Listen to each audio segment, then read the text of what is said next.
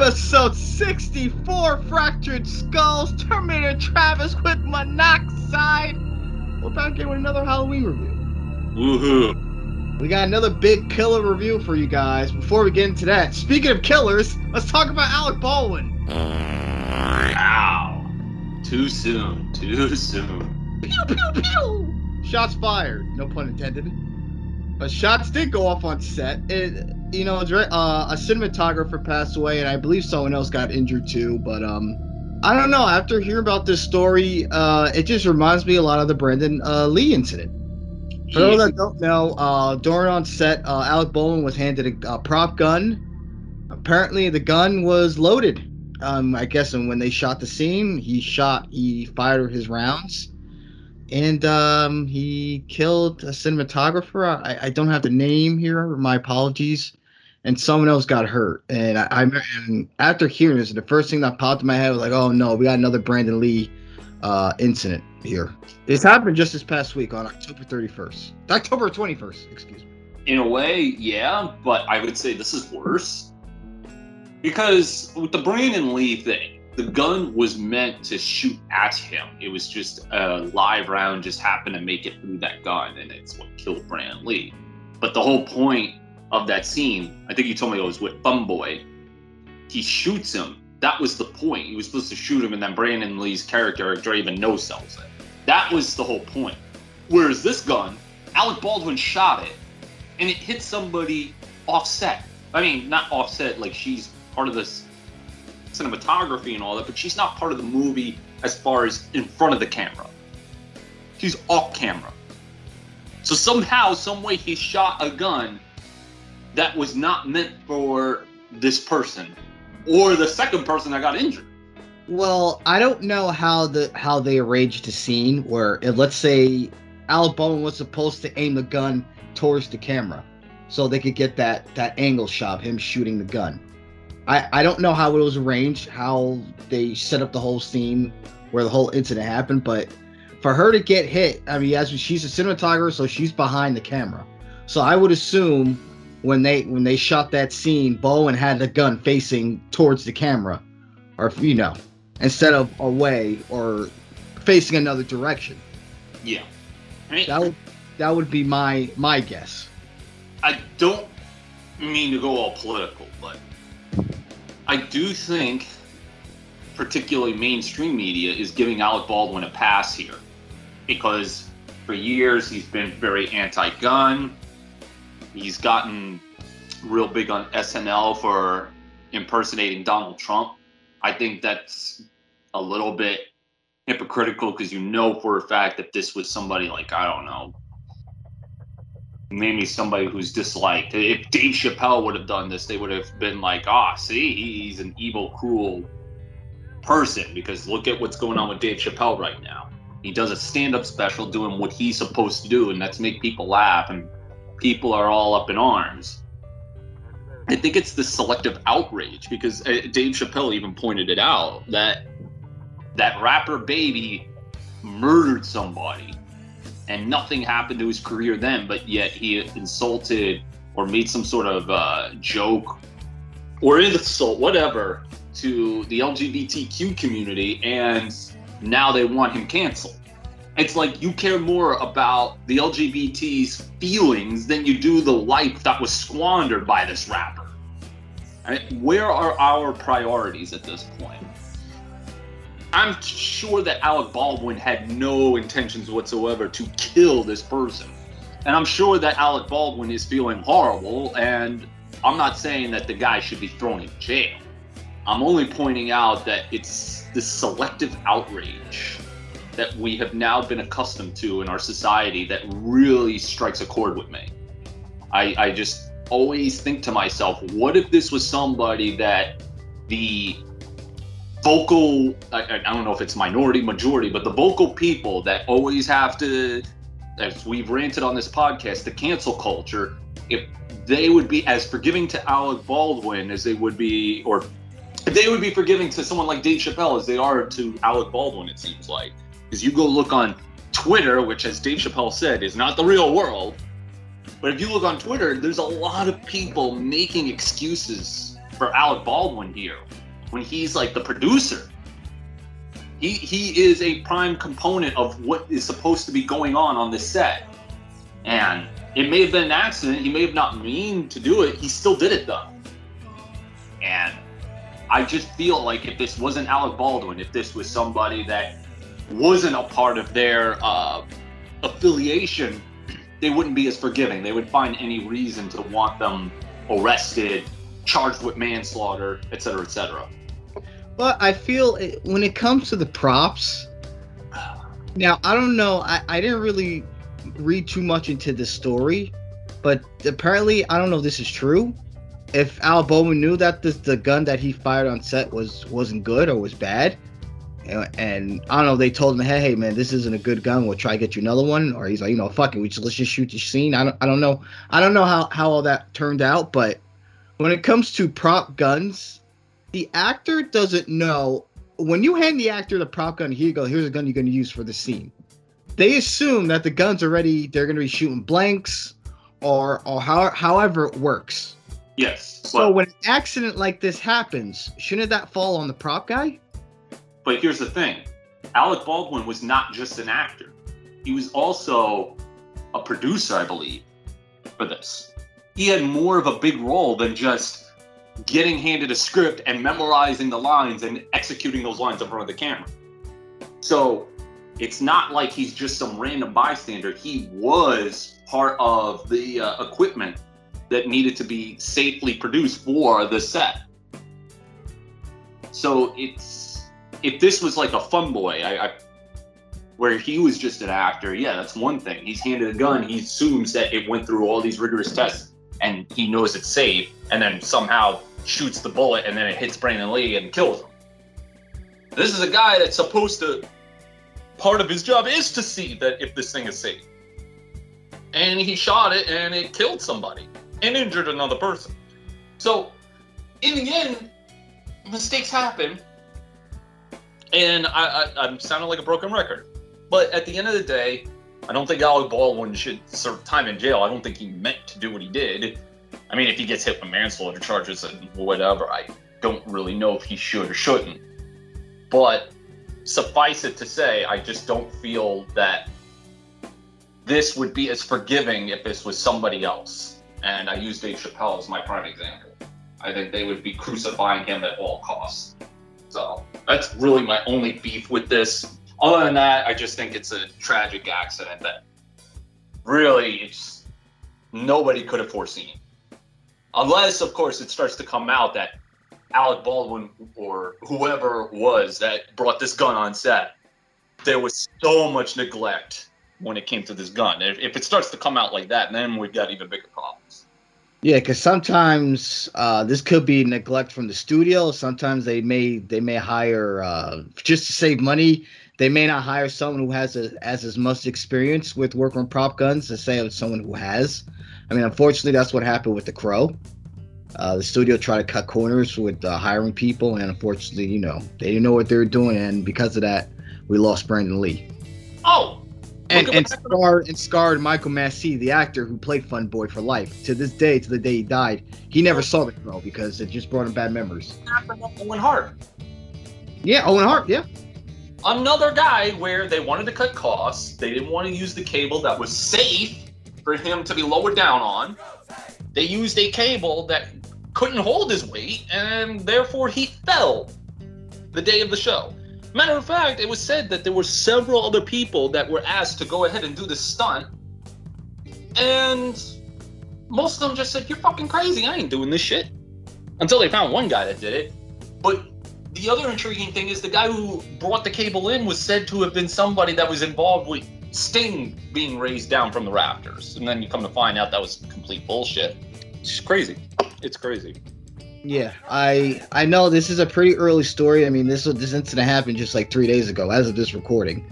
So maybe more stuff will come out. Um, unfortunate incident, but you know, rest in peace to the cinematographer. Uh, it's just very, it's just a very unfortunate situation for Alec Baldwin and the whole crew to be in right now. Another incident, uh, Vic Morrow from the Twilight Zone movie. Oh God, yeah, that was that was even worse.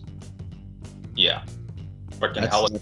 Just came down and decapitated him and the two girls that he was holding for that Yeah. scene. Yeah, that's that, that that's a whole nother story for a whole nother time. But uh, before we get into our film discussion, I know that was a pretty dark topic, but we're gonna we're gonna move on, folks. I gotta plug the Patreon, patreon.com slash just chillin' network for one dollar. You get full access to this episode along with the other great past episodes.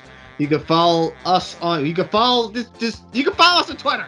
Follow us on Twitter at just chillin' net. We're on Instagram at Just Chillin' Network. Find us on Facebook at Just Chillin' Network. You can follow this guy on Instagram at Owen underscore Hart underscore Guy. He's on Twitter as well at Monoxide YouTube. I'm on Twitter at Silent Poison. Same with Instagram and Snapchat at Silent Poison. With that said, we continue our Halloween marathon. We're gonna skip ahead all the way to 2018.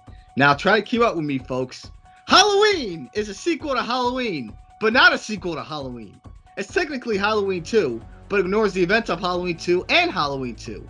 It's also not a remake or a sequel of Halloween 2 or Halloween 2. It's the first Halloween film to bring back Jamie Lee Curtis, except for Halloween 2, Halloween 7, and Halloween 8. John Carpenter also returns to the series for the first time, except for Halloween 2 and Halloween 3. It's also the first Halloween film to ignore the previous films in the franchise's timeline, except for Halloween 3. Halloween 4, which ignores Halloween 3, Halloween 7, which ignores Halloween 3, Halloween 4, Halloween 5, and Halloween 6. But besides all that, it's a whole new take and start of the Halloween franchise. Monoxide, what did you think of Halloween? Oh God, where do I even begin? So the first thing I'm going to say right here and now is that this film was way, way more enjoyable than Rob Zombie's take on the series. Bar Yeah. none. End of fucking story. This is this is this is 2018, so this is the first Halloween film since when did Rob Zom- when did his Halloween 2 come out? 2009?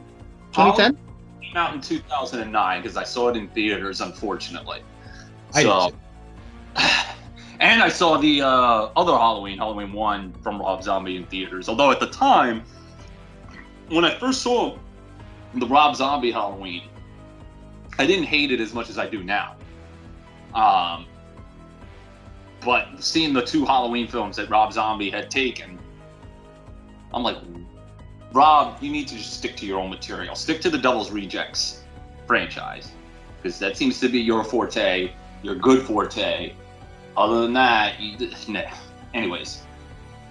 So, but yeah, for a while there wasn't any Halloween films, and I think part of the problem is that, as we just noted, the series keeps getting retconned. It keeps getting retconned for whatever reason. So, backtracking, obviously the first time it got retconned was with Halloween 3. We figured out, hey, doing an anthology isn't going to work because people wanted Michael Myers. So, we're going to retcon this whole anthology and go right back to the Michael Myers. But Michael Myers blew up in a fire in Halloween 2. So how do we bring him back? I got it. He's superhuman. So Halloween 4 was the start of the Thorn trilogy, where he is invincible. He's pretty much way stronger than he is in the first two films. He puts his thumb through a dude's head. He crushes the dude's skull with his bare hands. He he grabs a shotgun, but not to shoot somebody with, but to put it through somebody's stomach. This is a strong motherfucker. All right, that, that was just Halloween 4. Now, Halloween 5, you see the thorn on his wrist. You're like, what the fuck is that? Plus, you see the cowboy in dark. And Halloween 6 is supposed to explain who the cowboy is, and you find out it's Dr. Quinn. Quinn, not Mr. Quinn from Halloween, or Hey Arnold, but Dr. Quinn from the first movie. And there's two different versions, which you're actually watching right now for the chill, just the Chilling Killing podcast. Yes, I've seen both versions. I've seen them too, and unfortunately, I have to admit I've seen those too. Yes. So- Then all of a sudden, they just decide to retcon the whole Thorn trilogy, which explains why he's so invincible and why he's so uh, angry and wants to cause a rampage. So we get to Halloween H2O, and in the Thorn trilogy, Laurie Strode is killed. Not explained why. She's just killed. Killed off screen, by the way. We never seen her get killed. Yeah, and she didn't even get killed by Michael. She, something happened. They never explained it, but whatever. So she comes back, and now all that stuff with uh, Jamie, that's gone.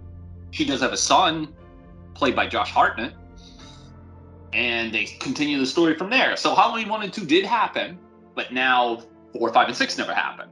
So now we got H2O. Uh, Michael, it's been a while since I've seen H2O, but from what I understand, like most of the kills that he did here were pretty normal. He didn't do anything completely supernatural that I can recall. I'd have to watch it again to remember, but I think the only kill that he did that was really remarkable was that he stabbed somebody, similar to Halloween 2, and just lifted them up from behind. That was really it.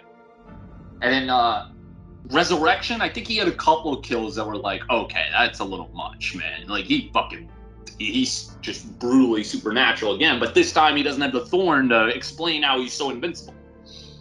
And the Rob Zombie, we've gone through that. Here we are, 40 years after the first film, but yet the second movie never fucking happened. Halloween 4 He got arrested after the events of Halloween 1. Yes. How? I, I, not me. I mean, the guy was shot six times. And in this film, he shows that even without the thorn or anything like that, he's still a strong, invincible fucking guy. And he's 60. But yet, here he is, arrested and just staying in this jail for 40 years for whatever reason. He didn't come out after the 10 year anniversary, the 20 year anniversary, even the 30 year anniversary. He waits to the 40th anniversary of the events of October 31st, 1978. And what triggers it is that this, this duo who was investigating the crimes that happened on October 31st, 1978, wanted Michael to speak. And so one of the guys has a mask, his mask, how he got the mask, who knows? Shows it to him, but when he raises it, Michael never turns. He just stands there, his old ass, just looking out into space, and then the rest of the psychotic people are like going crazy for some reason. Yeah, everyone around him. Yeah, he's like outside, uh, like in this big, I guess, I'm gonna say basketball court, but like this big outside court. Handcuffed. Yeah, handcuffed, and they have to stay like three boxes, or they have to stay outside the yellow line, the, the yellow square. Yeah, and, so, and it's and it's just this couple who are like recording a podcast or whatever for their thing, and they're investigating the Michael murders or the Haddonfield murders, and then they they were they were able to give an interview by this uh, discount Dr. Loomis, and What- Michael has not spoken for forty years since he since he said since I've been working here, I've never heard this man speak. but yet, here's the thing: they say that he can speak, but he just doesn't want to. How do you know that if he hasn't said a word? Maybe he can't. I I don't know. Either way, well, it, it triggers him, and then eventually this duo tries to go see Laurie Strode, who's like locked away in her home, and uh, obviously she's still traumatized from the events of 40 years ago. Here's the thing: I would buy this a little bit more if the events of Halloween 2 weren't retcon. I could see somebody being traumatized. But you feel What- this is over the top. it was super over the top without the events of Halloween 2 having having to have happened. It's like yeah, the events were traumatizing, but you have to understand something. The events of Halloween 2 further instigated it because even though he got away on the events of Halloween 1, which would be traumatizing, the events of Halloween 2 added further to that traumatization because she was in a hospital where she thought she was protected, and Michael still was able to find her and get in there. Now, I understand maybe you couldn't really use those events because in the end of Halloween 2, he burns to a crisp. So, how do you explain how he comes back? I kind of get that. But it's just like the events that she took here were just a little too much. I felt if she was more like the Laurie Strode from H2O, it'd make a little bit more sense. Because the Laurie Strode in H2O, she was still having nightmares. She wasn't locked away or like preparing for the day that he was coming back. kind of, but not in the way that this film depicted. In H2O, she was just more like she's having nightmares, she's overprotective of her son. So it makes sense the way she was in H2O. And in the events of H2O, Halloween 2 wasn't retconned. Those were still canon. But here it's just like, ah, it was an over exaggeration in my opinion. Even though Jamie Lee Curtis does her role perfectly, because Jamie Lee Curtis is great at being Laurie Strode, I thought I thought it was an over exaggeration without the events of Halloween 2 being there. Adding Halloween 2's events further traumatizes her and makes her realize that this fucking guy, he he's not to be stopped. Like there's no way you could stop this fucker. No, I was gonna say the big reason, which which kind of leads into this next scene with the kids, was that um that they ignored the events of Halloween 2 because they wanted to get away from the whole brother sister sibling dynamic between Michael and Laurie. Now I want to ask you this question: For 40 years, people have accepted the idea that Michael and Laurie are brother sister. Now with this new film, that's retconned. They are no longer in relations. How do you feel about that? Were you ever married to the idea that they should have been that that they're a brother and sister? It would definitely explain why Michael's chasing her, as opposed to she's just some random girl. Like you can make the argument here for this Halloween, he's chasing her because he was she was the one girl that got away. You can make that argument. But the reason they had to put that in Halloween too was to give it some context of why he was chasing her specifically. I didn't mind it it did take a little bit away from the idea of Michael having no motive. He's just some crazed psycho killer. But by the same token, if you're going to make a whole shitload of sequels, obviously there needs to be more backstory because you can't just have a whole shitload of movies and they all be the same with no motive, no rhyme, no reason. Because then it just you're just treading water at that point. It's it's the best way I could describe it was there was a period where Walking Dead was starting to really dip in quality. And I think somebody brought up the best point of why that was. And this was around the time that Negan came in. The problem was was that The Walking Dead kept going to the same tropes without any resolution. Find sanctuary, engage enemy. Find sanctuary, engage enemy. They kept doing that over and over again. And eventually it just wore itself thin because there was no resolution to this. That would be the same with Halloween. If you're going to make a whole bunch of fucking movies and Michael Myers is just going crazy, but there's like, how can you retell that story and have it be fresh? Eventually, you're going to have to add some context to Michael's rampage. And that's where the Thorn trilogy came in. It kind of gave some context. But now with the whole retconning, blah, blah, blah. I didn't mind it. Now, the director or whoever is responsible for this wanted to get rid of that idea. So yes. now why is Mike why is Michael chasing Laurie? Well, because I believe it's what you just mentioned. She's the one that got away, and if and I guess in a way, Michael feels like he's like incomplete without getting that lap that kill, that one girl that got away. If that's the case. Why is he randomly killing everybody else? Why isn't he just focused on Laurie? I think that's so. I think in a way that's just Michael he doesn't have a rhyme or reason why he's doing these things. He just he just does it. But he does have a rhyme or reason to go after Laurie, so it kind of contradicts itself.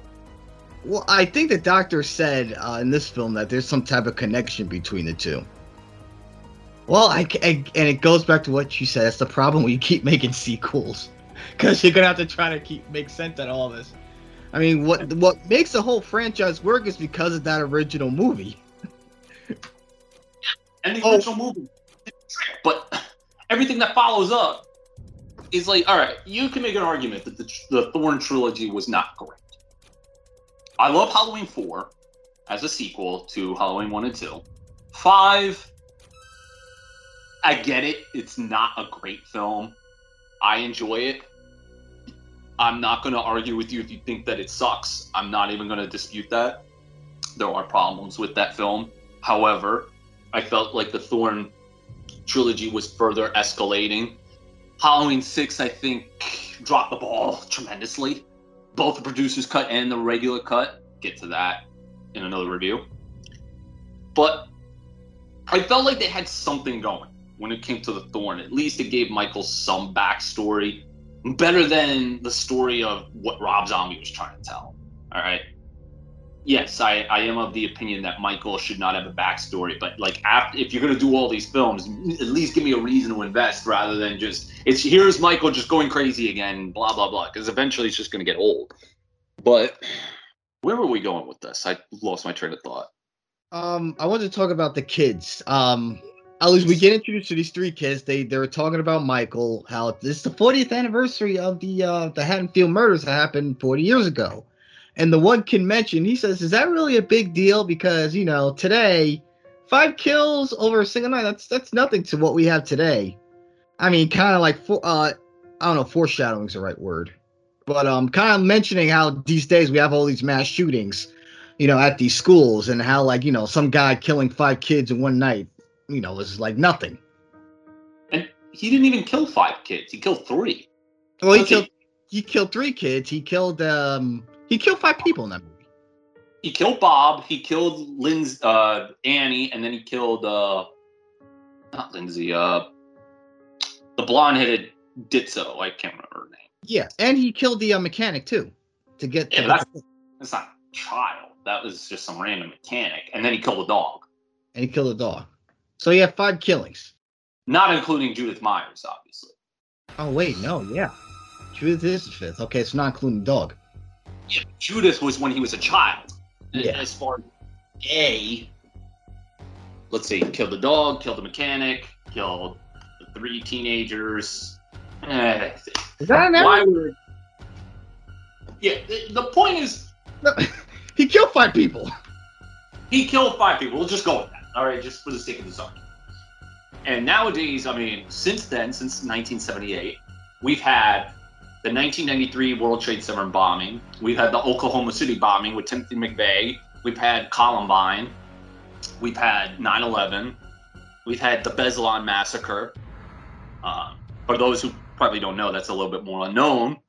It was basically a Russian school that was celebrating. They have a tradition every year, the first day of school. It's like a big fiesta where all the kids are getting ready to start a new grade, and this uh, terrorist organization hijacked the school for three days, having the kids having no water, no food, or nothing. The, the kids got so dehydrated they were drinking their own pee.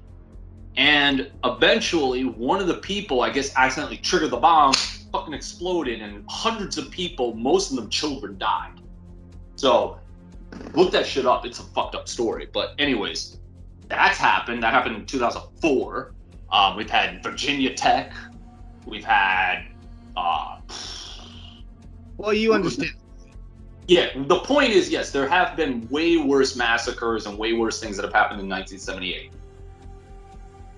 But maybe that's the point of why I'm like, why is Michael waiting 40 years? Like, what did Michael, what was particular in the 40th year that he had to escape? And and and ironically, they were transferring him to a new uh, facility the night before Halloween. Why wait all the way till almost Halloween to do this? I don't even get this because it's like, how did they even capture this guy? When you start to actually watch this film and see how super strong he is, how the fuck did they capture him and he allowed them to capture him? Well, you find out in when we get to Halloween Kills how they captured him.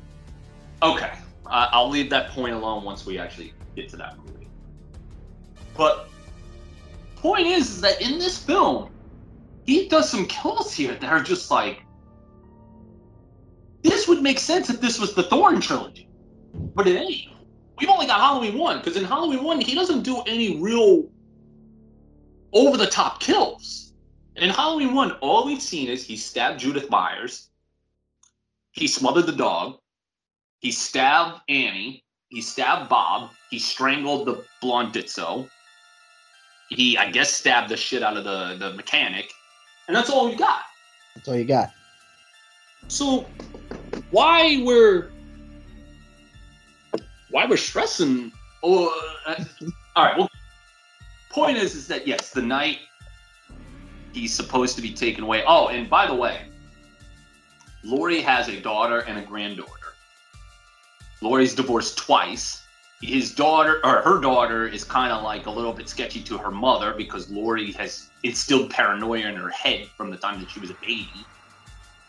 And she's got her husband, she's got kids. I think she's only got one daughter. Mm-hmm. And her daughter is Guy. What's the guy's name? Cameron. I'm going to bring up Cameron in a second. Yeah, obviously the granddaughter still wants to see her grandmother. I, I forget why but it's like she doesn't like that her grandmother's being excluded into most of the events, that being Laurie Strode.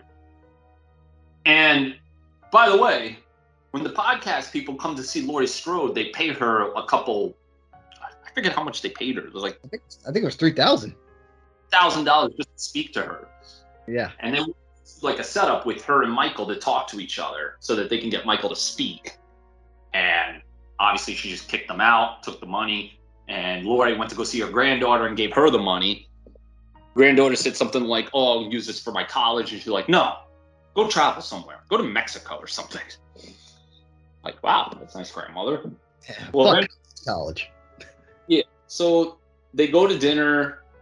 The uh, Laurie attends, and she freaks out because I think at this point Michael has escaped. He's escaped from the the the bus, the mental bus. Meanwhile, while that's going on, there is a father and son traveling on the road. And that's where they stop by the bus. And when the little kid comes out of the car and goes inside the bus, he sees their version of Dr. Loomis. We'll get to in a second. And accidentally shoots him in the shoulder. He runs back into his car, and Michael kills the little kid there. This is the first time I think I've seen some kid who didn't even pass puberty get murdered by Michael on TV. Yeah, Michael snapped his neck. That's crazy. The only other time I saw a child get murdered, quote unquote, on screen was um, in Jeepers Creepers 2, where he uh, grabbed a little blonde kid in the beginning and snatched him away. I mean, yeah, you can make the argument of uh, Pennywise, the dancing clown, when, oh, yeah, Pennywise, when he killed George. Right. Pennywise, uh, the Walking Dead pilot, the little girl zombie shot in the head. Uh, the Blob remake, the the kid got swallowed up by the Blob, and you can see like you see him like in a skeleton form, like oh, and he's like still crying for help. But yeah, it's Well- been done before, but it's not something you see in every movie. It's it hasn't been done to death, so it's still Yeah. very effective. Yeah, so he gets killed, and obviously Laurie's stressing out over this. Blah blah blah. Next day comes, they're about to do their big Halloween get together, and everybody's trick or treating, and Michael's on the loose. I thought this was a very well done scene because this was all it looked like it was all done in one long shot. Yeah, he stabbed a random girl in the neck. That I can believe. Yeah, he stabbed a girl in the neck. I think he hit somebody in the head with a hammer. Yeah, he, that Oh. was the first kill. It was the hammer kill, and then that's how he got his knife. And Yeah. then he went to the next house. this was fine. I don't mind it. Um, so then there's the part where they're at the dance, and the granddaughter of Laurie Strode sees Cameron kissing another girl. They argue for a bit. He gets a little bit fucking ridiculous because he's getting drunk. How they were able to sneak alcohol into the school, I don't know. But he throws her phone into some dip. She runs out, and as far as I know, this is the last we see of Cameron. Uh, in this movie, yes. Uh, there's a few other characters we got introduced uh, before prior to this. We have Deputy Frank Hawkins, played by Will Patton. He's the uh, he's the deputy, and he says that um, I guess when they first found out that Michael escaped, that he was there the night of the um, of the Haddonfield murders, and back in '78. Uh, we also you also got to mention uh, when Michael when he escaped because he escaped the night prior to Halloween. He escaped on the 30th. The next day on October 31st, we get we get brought back to that uh, podcast couple. They're at the gas station, Yeah, and I and I like this scene a lot because we you see someone wearing white cloth in the background walking in the gas station. You hear like uh, tools going off, and all of a sudden you hear a wrench drop, and that's when you realize, oh shit, Michael just made his first kill or his second kill, whatever, after the boy, or or well the third if you want to include his father too.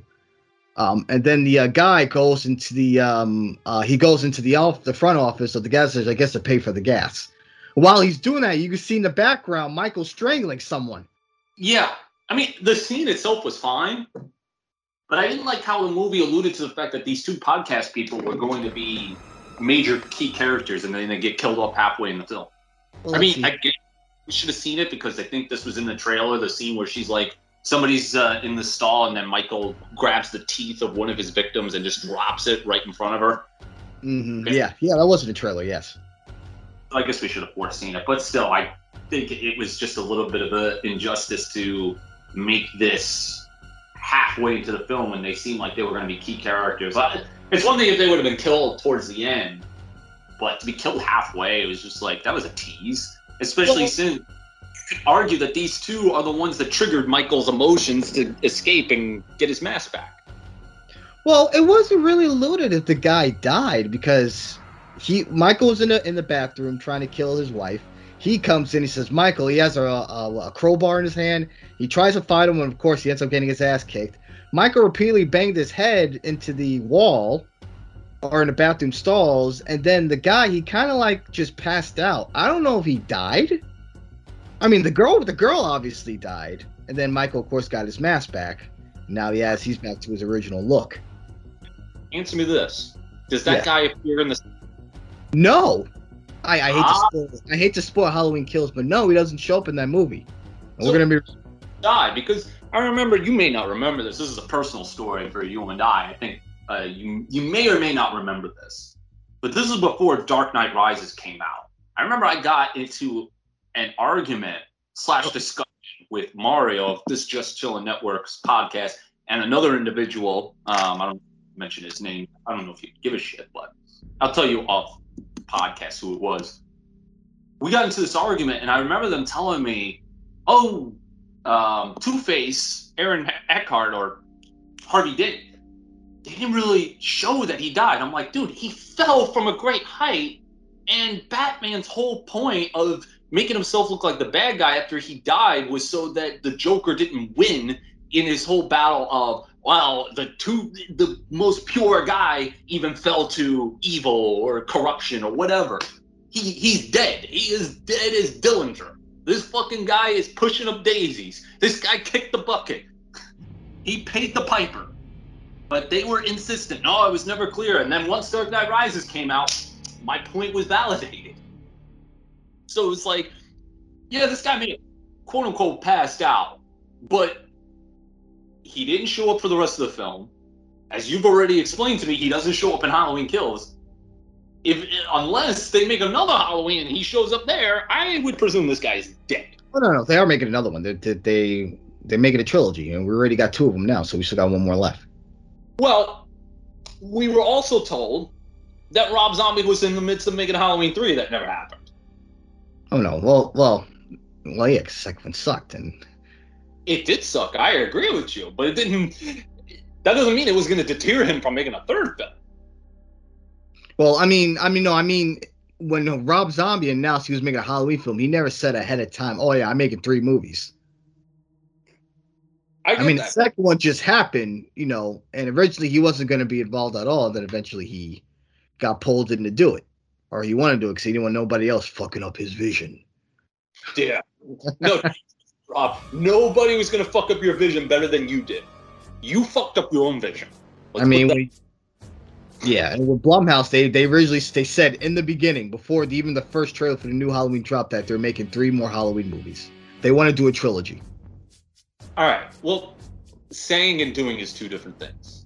Yeah. Ghostbusters, the female, all female cast was supposed to be a big franchise, and look how that turned out. Yeah. it, as long as everything goes according to plan, if there's no uh, studio conflict or if there's no whatever that would get in the way, Mm-hmm. I, I still got to watch Halloween Kills to see if I want them to make a third film. As I said, despite my criticism of this film, this film was way more enjoyable than the Rob Zombie film by a fucking mile. I still Oh, I really enjoyed this movie. I enjoyed a lot of the stuff. There was just a little bit of nuances that I didn't really understand. Mhm. Again, going back to Cameron, he doesn't show up again after he gets into his argument with uh, Laurie Strode's granddaughter. He he's just gone. He's- Yeah, he um he was caught uh, kissing another girl. They had their little argument, and then now and then she walked away. She left the school, and then that was it. And then we didn't see uh, Cameron again for the rest of the film. yeah. There was no tie-in to what happened to him. They didn't even say Michael killed him. He was just whatever. There was one scene in particular where um this the granddaughter was on the phone with one of her friends, the blonde girl, and that stupid pothead, what was it, Dave, comes to visit because she's babysitting a kid. And this scene I thought was done half effectively, half not effectively. So they're at the house, you know, they're making out, and the kid sees says that he saw the boogeyman. So the blonde-headed girl goes into his room, scares him, like pretends, "Oh my god, don't kill me," blah blah blah blah blah. Puts him back to bed, and then as soon as she's trying to close the closet door, she can't close it, and then that's when it's revealed Michael was in there the whole time. Did she really look through the room to see if Michael was there, or did Michael disappear and just like reappear? I think she just like took a quick skim of the room. Like she just scanned it real quick. Like, ah, there's nothing in here. Like I, I she actually looked under the bed, looked in the closet. Yeah. So Michael grabbed her and just basically stabbed her a bunch of times. She screamed for help. Dave was about to avenge. and He grabbed a knife. I'm like, dude, you're fucked. You you ain't It's getting. over for you. It's over for you. And sure enough, I mean, off screen he gets killed. He- He's pinned to the fucking wall. I think his piercings was pinned to the door. So yeah, there's that. And then uh, Uh, uh, Deputy Hawkins, he um, they, they I think they they mentioned that there's a something happening at the house. He arrives at the scene at the same time. Laurie's there, and then uh, that's when they they meet up with the doctor. We finally the doctor comes back because he was shot in the shoulder. We mentioned earlier from the boy. He's at the scene as well. Yeah, and this guy's supposed to be the new Doctor Loomis. We'll get to that in a second. So yes, he was he was trained by Loomis, he was trained by or he was he was like a student of Loomis's. Yeah. Wink, wink. So, anyways, we move forward. The granddaughter is nowhere to be found as far as on the phone because she, obviously her phone was thrown into a dip. So she's with Cameron's best friend, who's now trying to weasel his way in and break the guy code. He's trying to slide in and then all of a sudden tries to make out with her, and she's like, What the fuck? Just because I'm, I'm upset with Cameron doesn't mean I want to make out with you, blah, blah, blah. So she goes away, climbs the fence, and that's where Michael's hiding. He uh, tries to escape. He gets stabbed up against the fence. And uh, that's where the chase scene with Michael and the granddaughter happens. Her name is Allison. I love how you just keep calling her granddaughter.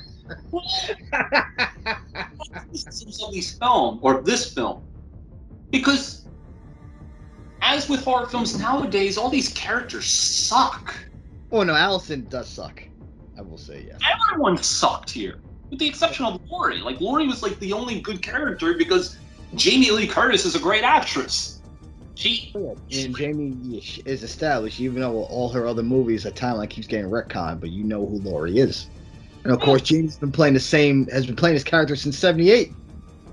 and it's always made the changes to that character. So, but anyways, Jamie Lee Curtis is like the only one that stands out. It's like when I watched The Godfather. My only complaint the, of the first Godfather film is that Marlon Brando sticks out like a sore thumb. He's so fucking good that he sticks out too much. Everybody else, they're good, but they're not Marlon Brando good. Marlon Brando was like on another universe of good. That was my only complaint of Godfather. Otherwise, Godfather is one of my favorite films of all time. Suffice to say, this is where okay, so they find what's her name again? Alice. Allison, yeah, Alice, yeah, that works. Allison. and this Dr. Loomis ripoff. They find her, and and this Dr. Loomis ripoff does not want Michael dead. So the Yeah. cop runs Michael over, and he's about to kill him, but then the Dr. Loomis ripoff stabs the cop in the neck because he wants to save Michael. He wants to save Michael, and he wants to hear Michael speak. He wants him and Laurie Strode to get together because he thinks Laurie is the key to getting Michael to speak. I didn't know it was that important for him to speak. Like, what's so important about him speaking? I don't know. 40 years he's waited for this moment. He thought he would speak when that podcast couple would uh, introduce that mask to him. That's probably why he agreed to the whole thing. But then Michael retaliates, stops him, and this is where, okay, he's on the ground. He's telling Michael, "Please, Michael, speak, speak, speak." Michael just looks at him and fucking stomps his brains out. I believe that the reason they did this turn with this doctor is because they had to do that. They had to have that final scene, end scene, to make sense.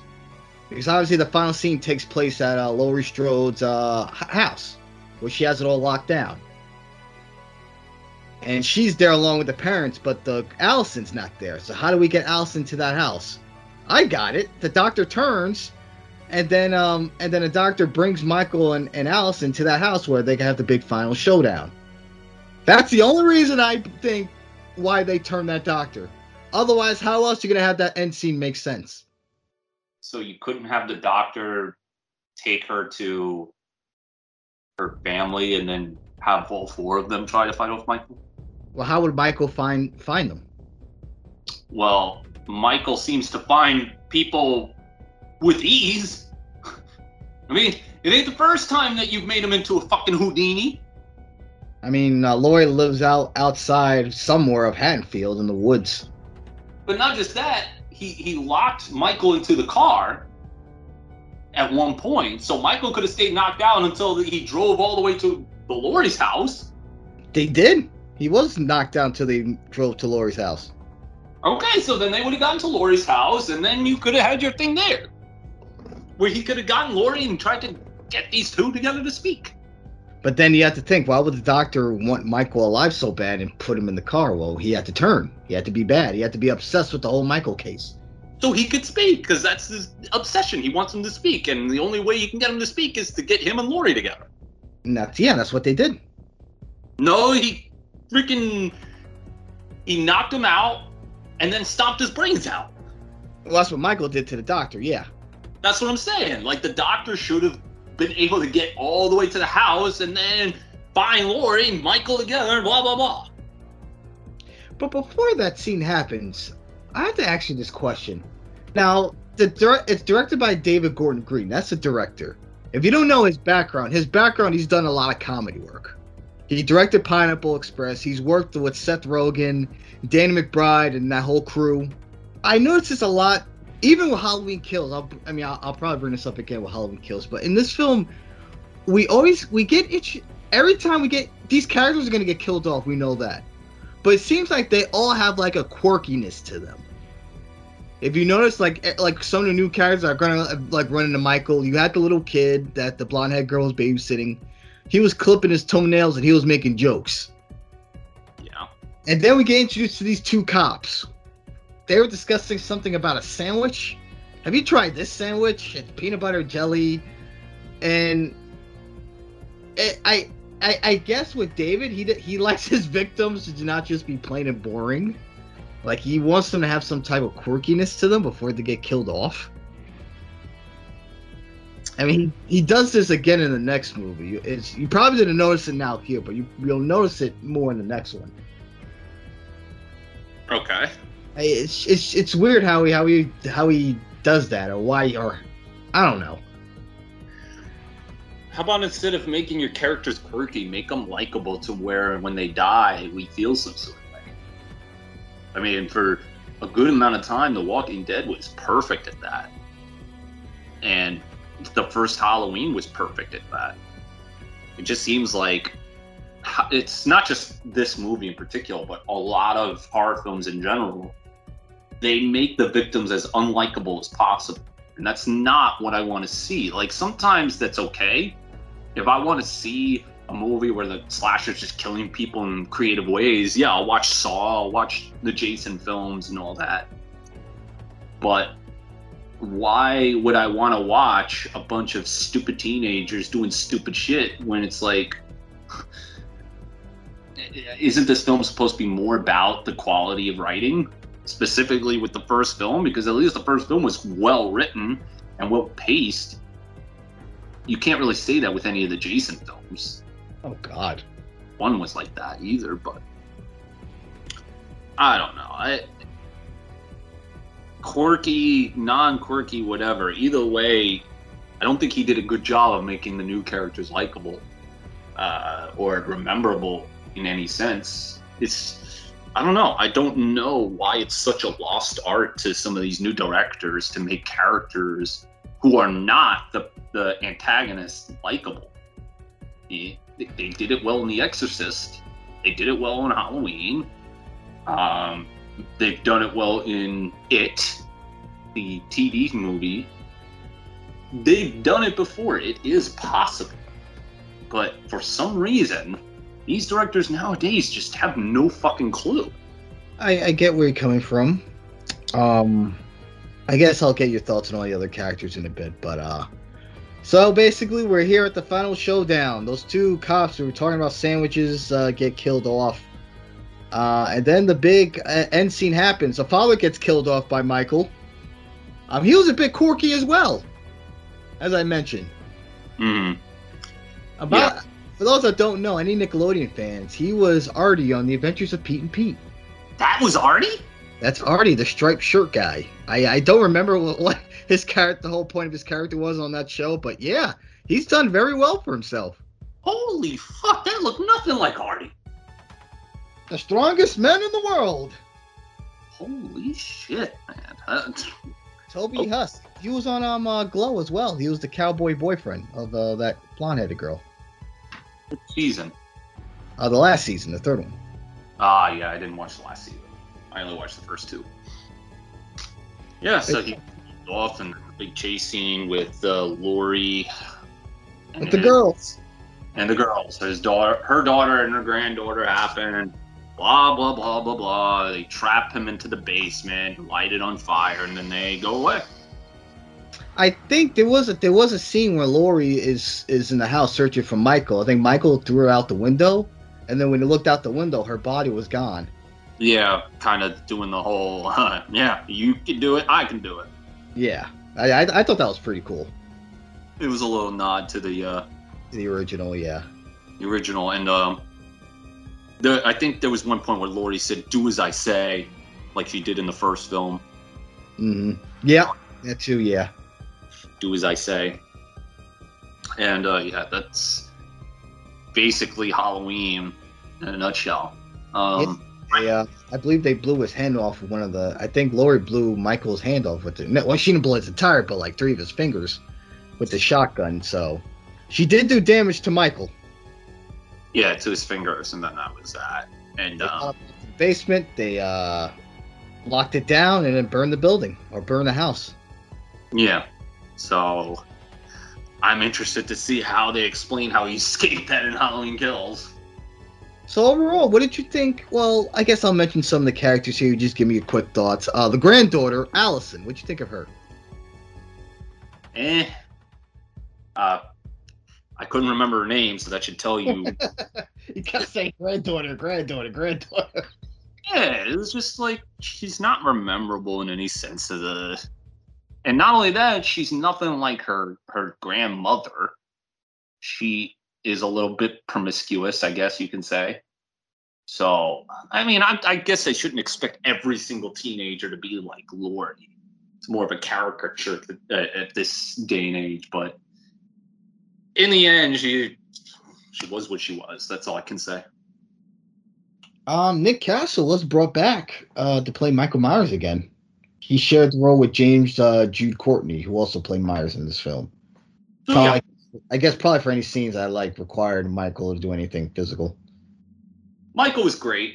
Um, he wasn't a giant. Like He wasn't. He was intimidating again. wasn't freaking uh, Andre the Giant like Rob Zombie tried to put in. He was a normal sized guy that just happened to be super powerful. But again, some of his kills here were ridiculous. Like again, stomping the dude's brains out. Like he literally all he did was just stomp on the dude's skull and his fucking skull disintegrated. Oh No. shit! Rob Zombie did that Halloween too. But it's like again, without the Thorn trilogy, how is he this fucking powerful? We know he's invincible. But his kills didn't display that in the first film. He was killing base in a very basic way. knives, strangulation, all that. Here he's fucking stomping people's brains out. Jesus. He's got big. that he didn't crush somebody's skull with their bare hands. Well, I will say what I liked is that this film did feel like a slasher. Even though you, as you mentioned, the kills are over the top, at least it felt like a slasher movie. It felt like a slasher, but if I had to say, I enjoyed the original Halloween 2 better than this. I You will did. The original Halloween 2, not the Rob Zombie Halloween 2, the original, was a little bit better because it still followed some of the tropes from the first film.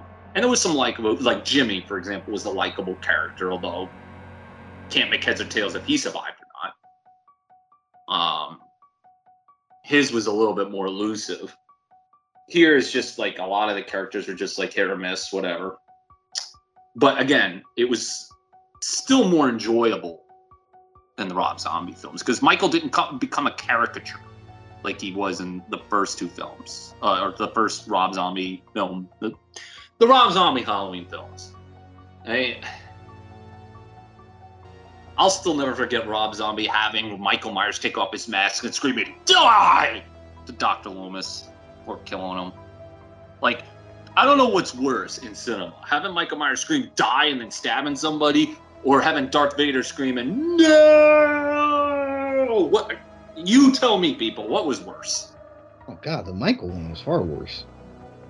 I guess, but Darth Vader screaming "No!" was a little bit. I mean, at least that was comically bad.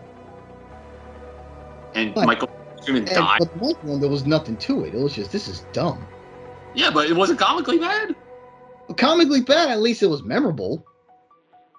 I mean, Yeah. you got to realize, you got to realize. I mean, with that, the Star, I mean, the Halloween film, especially Rob Zombies, they took itself way more serious than I would say Star Wars. Episode three was a pretty serious film. That was the film that explains Anakin. I had it had that goofy. I mean, at least during the ending scene, yeah. But yeah, it was, it was goofy, but at least it was goofy in a funny way. And it and it take away from the movie, in my opinion. I, and I, don't, I don't remember that ever being an issue with people. What the no? Oh my god, you haven't been talking to Star Wars fans enough. No, well, maybe the Disney ones distracted me. Yeah, because I've talked to a lot of Star Wars fans, and one of the things they always picked at, specifically in the prequels, was the no. Like they never let that down. I'll ask Ellie. She's a Star Wars geek. I'll see what I'll ask her that took away uh, episode three from her. No. Episode three was the best of the prequels, for sure, despite the no. But I'll get her thoughts on that. we the, the, the biggest difference is that at least I liked episode three of Star Wars. I did not like Halloween two Rob Zombies. It's not like it was a good film that ended with Michael Myers screaming die. It was a bad film that put the cherry on top with Michael Myers screaming die. And that and that was in the extended cut of Halloween 2. That scene. That's correct. It was not in the theatrical version. Yes. So even Rob Zombie knew he fucked up. But let me show you guys what I what I really wanted. I was like, oh yeah, yeah. Keep the scene out. Yes, we- we've seen what you really wanted to do, and trust me, we hope that you really didn't want to do it. Uh, and now he's like, well, I'm gonna show you all. I'm gonna do the monsters. Oh god. Oh, here we go. What uh, it, is Herman Munster gonna be like uh, Michael Myers in the Halloween, his version of Halloween, where he's killing people with his bare hands? I can see Grandpa Mustard. I'm all broken up here, bitch. I can't. Pussy. So overall, I mean, maybe this isn't the right time for me to ask this question, but where would you rank this film and all the other Halloweens? Would you at least put this in your top five? Let's see. One is my favorite, obviously. I loved Halloween 4. Hmm. Five is a guilty pleasure. Two, I really enjoyed. I thought two was really good, so that's four. Would I put this in my top five? Part of me thinks that Resurrection was a guilty pleasure as well. I mean, come on, you got Busta Rhymes screaming "Trick or treat, motherfucker," and him in his Michael Myers outfit, like going to Michael Myers himself, saying, "Scoot, skedaddle, get the fuck out of here." I don't know. I, I, I mean, I mean, I'm happy that Carpenter came back to do the score. I thought the score here, I thought he did a very good job with the score here. I love seeing the orange font. They did the Halloween intro again with the pumpkin, kind of like um, being reborn, I guess you can say.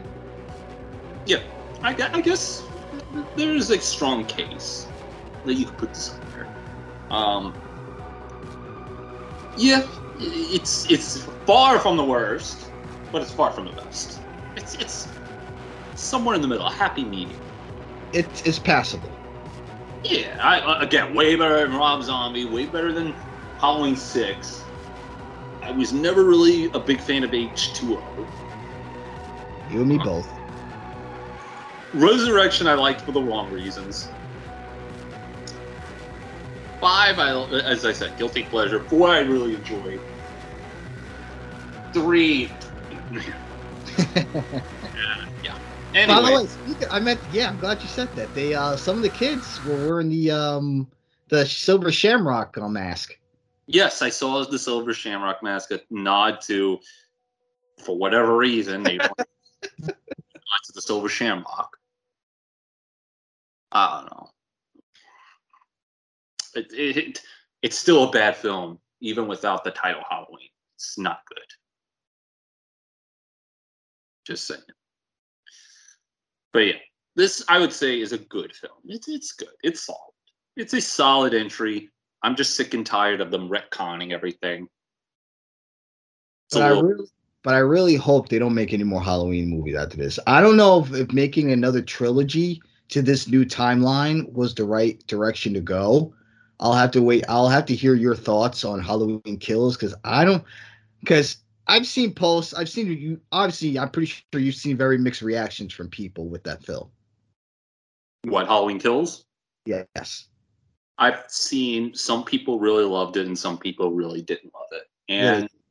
Some I've seen people give like 10 out of 10. yeah, I've seen some people give 10 out of 10, and some people give 1 out of 10. I don't know. I really don't. I would have to see. Um, the only time I would justify a retconning really is the Star Wars Disney movies. Retconning those, I'm all for.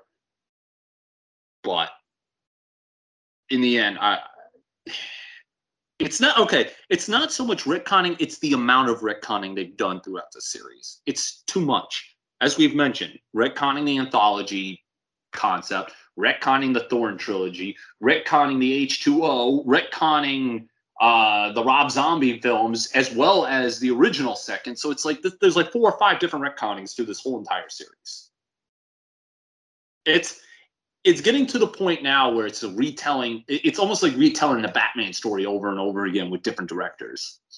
But at least with that, they're retelling it from the very beginning, as opposed to, okay, this film counts and this film counts, but these films don't count. Oh, well, now we're going to do another series. These films that didn't count before now count, and the ones that counted before don't count. It's too much. Yeah, and uh, next week we're gonna conclude our Halloween month with Halloween Kills. I've already reviewed it with uh, with the other guys, This- so it's definitely gonna be more of your show. But you know, also giving my thoughts here and there on some things. And uh, I will love. I'm very curious to hear your thoughts when we get to Halloween Kills. So overall, uh, uh, one last question: Are you happy that you saw Halloween 2018?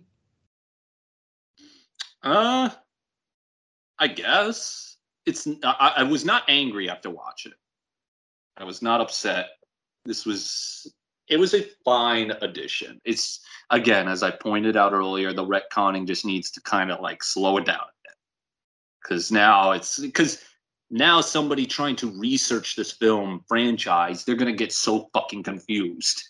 Especially just by the title of this movie alone they type in Halloween. Which Halloween are you talking about? 1978 or 2018? They couldn't just call this like Halloween, like you mentioned earlier, H40 or some shit. That's why I had to do that intro. Halloween. It's a sequel to Halloween, but it's not a sequel to Halloween. it's technically Halloween 2, but it has nothing to do with Halloween 2 or Halloween 2. Yeah, two different Halloween twos. It's crazy. I got that from someone, by the way. I, I wish I would have came up with that, but that was too clever not to use. Yeah. A little upset they didn't bring back the white horse from Oh god. white horse and uh, Michael's mother or some shit as a spirit. Honestly, you know what I was kind of upset about? People are gonna say, "Well, this doesn't make sense." I kind of wish for the daughter they would have brought back Danielle Harris. Oh, to play uh, the mother of Allison. Yeah, I, I thought Judy Greer did good. It, it would have been a nice nod. It would have been a nice. nod. I mean, Rob Zombie casted her. Yeah, but she didn't play uh, Jamie Lloyd. No, but but I guess I'll save my. I guess this would make more sense when we get to Halloween Kills. So I'll, I'll wait for that one. Okay. But overall, Halloween 2018, two thumbs up. Where we where are we going with the thumbs?